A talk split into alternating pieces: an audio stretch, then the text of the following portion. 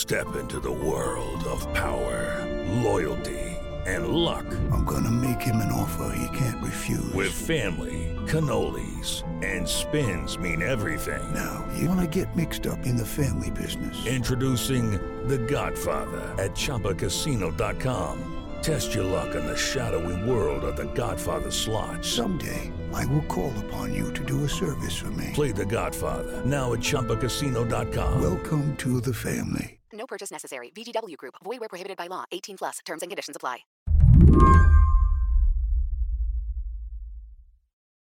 How many people are running for mayor of Chicago right now? 14. That seems like a lot. It is a lot. Jamie Kalven is a journalist in Chicago. This election is tomorrow. You know, there's a first tier of maybe five or six who are are viable candidates. It's been a mayoral election unlike any other, as a huge field of candidates competes to replace outgoing Chicago Mayor Rahm Emanuel. Next Actually, there are so many people on the ballot that they don't get to speak face to face at televised debates. Some candidates get invited to a main event, and others are forced to speak from what's known as the kiddie table. And a note before we begin this isn't a traditional debate. There will be no opening or closing remarks. Each candidate. Well, we basically don't have a Republican Party in Chicago, you know, de facto. So, really, the Democratic primary is the race. And then everyone sort of accepts that there's going to be this runoff in a couple of months. Right. It all looks pretty chaotic from the outside. But Jamie says when you look a little closer, this story's simple. The race is about who gets justice in this city and the long history of police brutality and corruption here. Many of the candidates wouldn't be in this contest in the first place if it wasn't for the death of one teenager in particular. 16 shots! 16 shots! Laquan McDonald. There's new evidence in the police shooting that has sparked days of protest in Chicago. More the decisive moment here was when the current mayor, Rahm Emanuel, on the eve of the trial of in the Laquan McDonald case, announced that he was not running.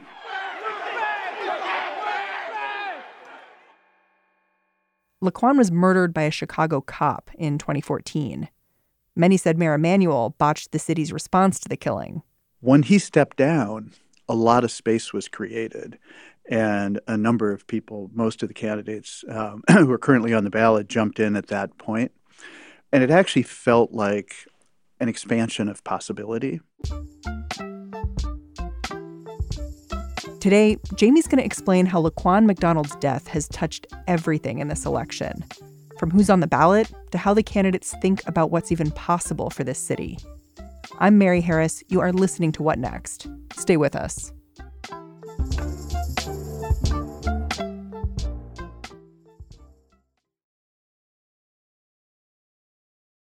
This episode is brought to you by Discover.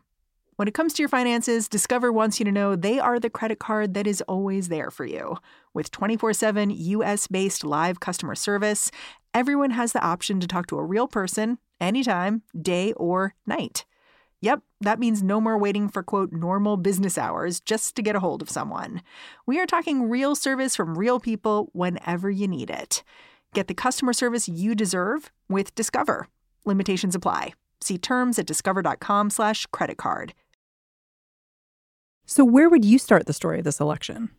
I think it has to start when the full horror of the murder of Laquan McDonald was finally acknowledged. And, you know, if you look at the electoral field right now, not only is the Laquan McDonald kind of the master narrative, the framing narrative in our civic life, you have several figures who are among the frontier candidates who, you know, were significantly involved in the Laquan McDonald story. One candidate released the teenager's autopsy, proving he was shot 16 times by police. Another candidate was put in charge of the city's investigation into the murder. And a third candidate used to be the city's top cop. He was fired after Laquan McDonald's death. And what was revealed in the aftermath of the the murder really had to do with the conduct of city government. Hmm. You know, there was the atrocity that occurred, but then there was the institutional response to what happened. I think it's inadequate to describe that as a cover up. This was actually something more challenging in terms of change. You know, if it's a cover up group of co conspirators, vote them out of office, prosecute them as as is appropriate. In this case, it really was standard operating procedure. It was a machinery that just went into motion as it had many, many times before.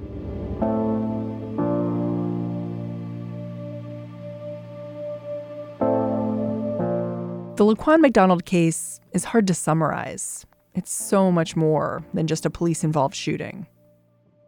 So, in October of 2014, Chicago media reported, as it often does, on the police shooting of an African American on the south side of Chicago. And the report was that a young man with a knife had attacked a police officer, lunged at a police officer.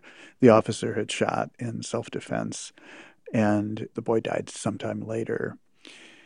Prompted by a tip from somebody in law enforcement, I began to investigate the story by way of a civilian witness and ultimately getting the autopsy was able to establish that, in fact, Laquan McDonald had been shying away from the police officers when shot, not attacking, and had been shot 16 times, most of the bullets striking him when he was writhing in pain on the ground.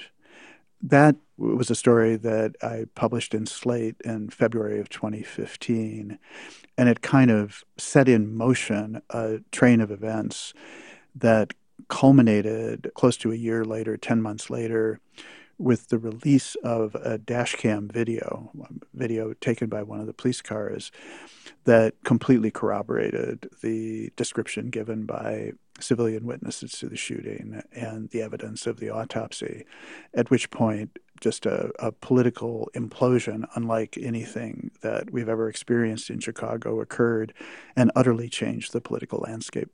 What did the city's reaction to your story reveal? I think what it revealed is the city puts immense effort into imposing an official narrative. So there was a false narrative about what happened. That an aggressive young man with a knife lunged at a police officer. The police officer shot him in self defense. He died sometime later everything that happened in terms of the institutional response was really in the service of that false narrative. And it was a false narrative that you saw sort of not just from the police, but from people in political power as well. It became repeated and echoed back. From the officers on the street who shoot away witnesses to the shooting without taking statements or even contact information to, you know, at the highest levels of government, the chief lawyer for the city entering into a $5 million settlement with the family of Laquan McDonald conditioned on not releasing the video. Everything was in the service of maintaining that that narrative. And when it blew up, uh, I mean, some larger narrative about the about city government, about the police, about the relationship of, of citizens to their government also blew up. You know, we talk about police reform, we talk about police community relations. The terms don't seem adequate. What we're really living inside of in Chicago is a crisis of the civil order. Hmm. It's really that profound. It's it has to do with the legitimacy of key institutions and the struggle for a process to make those institutions accountable, but also to regenerate legitimacy. It's a big, big moment. And I think that pervades this election. Well, it's interesting that you say that because in the last couple of months, we've seen at at least the criminal justice level this playing out in an interesting divided way where you have the cop who shot Laquan McDonald, Jason Van Dyke, found guilty, but then you have the cops who perpetuated that narrative, who sort of put this structural system into gear, they were found not guilty. And so you're saying the city's at this precipice of change, but at the same time, you can also see the system pushing back. Yeah, it's it's a very mixed. I don't want to suggest for a moment that you know, it's a forward march of progress. W- what it is, is an extraordinary opening.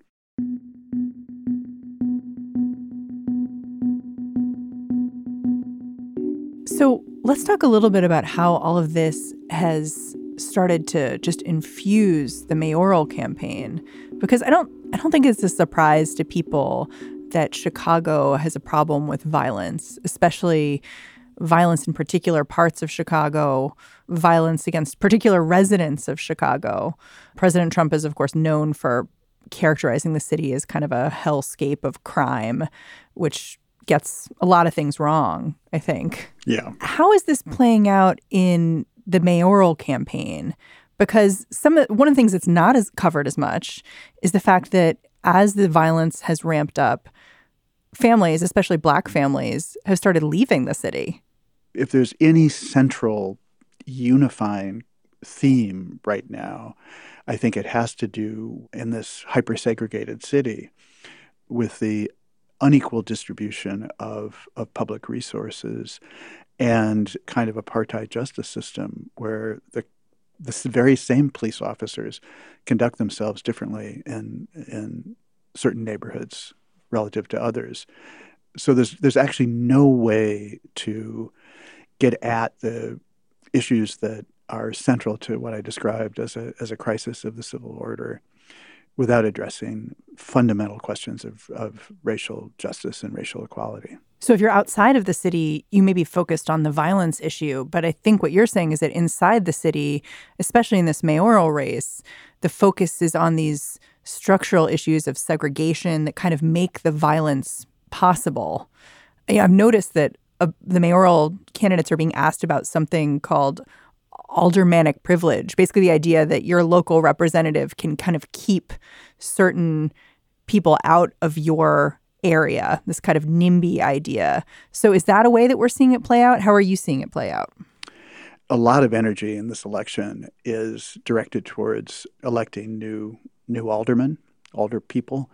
And that could be a very interesting dynamic. I mean, Chicago is distinct in that a huge amount of power is concentrated in the mayor's office.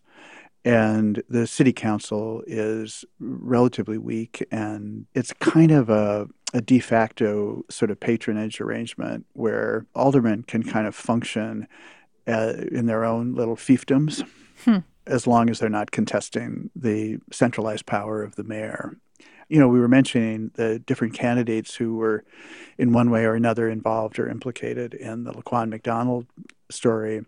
There's a widespread perception, and I think warranted in the black community, that aldermen were also complicit. I mean, I sat in the city council when the chief lawyer for the city presented the rationale for settling with Laquan McDonald's family there was not a single question from an alderman. Just as is the pattern, they simply signed off on the on the settlement. Why was it significant that an alderman didn't ask a question? Well, a settlement is a way of removing these cases from public and judicial scrutiny. I mean, nobody nobody begrudges victims and their families compensation to, in some small way, address their loss or their suffering. But really, the, the way in which that has worked, the, the settlements coming out of the city law office, has been just part of the machinery by which these cases and the, the lives impacted just disappear.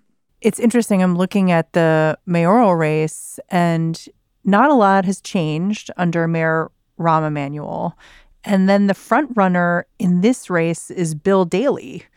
And, you know, candidates named Daley have won 12 different mayoral elections in Chicago since 1955. It seems yeah. it's not really, it's not looking like change. This election is truly up for grabs. You know, you have uh, four or five candidates who are, I, am not sure tied is quite the right term, but based on the most recent polls, are, are all within the margin of error but I mean, Daley is the leader in the sense that he's raised significantly more money than other candidates, which I think reflects that he is the candidate of sort of corporate Chicago. But these other energies are in play.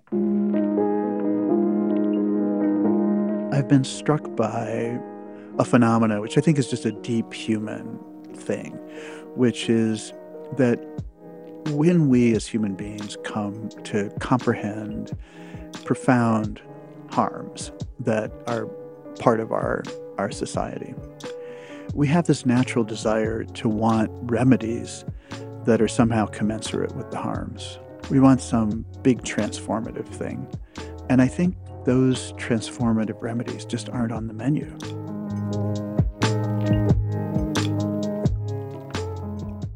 Jamie Kalven, thank you so much for telling me all about the Chicago election. Oh, it's been my pleasure. Jamie Kalven is a journalist with the Invisible Institute, a production company on the south side of Chicago.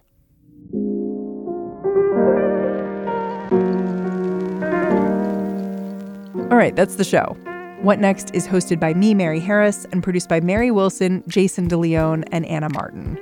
Go leave us a review on Apple Podcasts. It helps other people find us. We love reading them. You can also follow me on Twitter. I'm at Mary's Desk. Happy Monday. Talk to you tomorrow.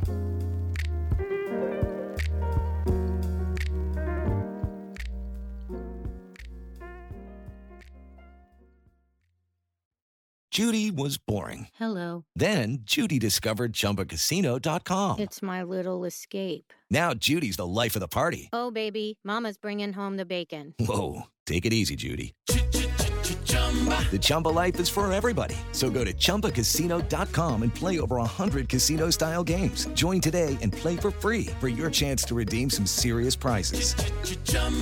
ChumbaCasino.com. No purchase necessary. Void where prohibited by law. 18 plus terms and conditions apply. See website for details.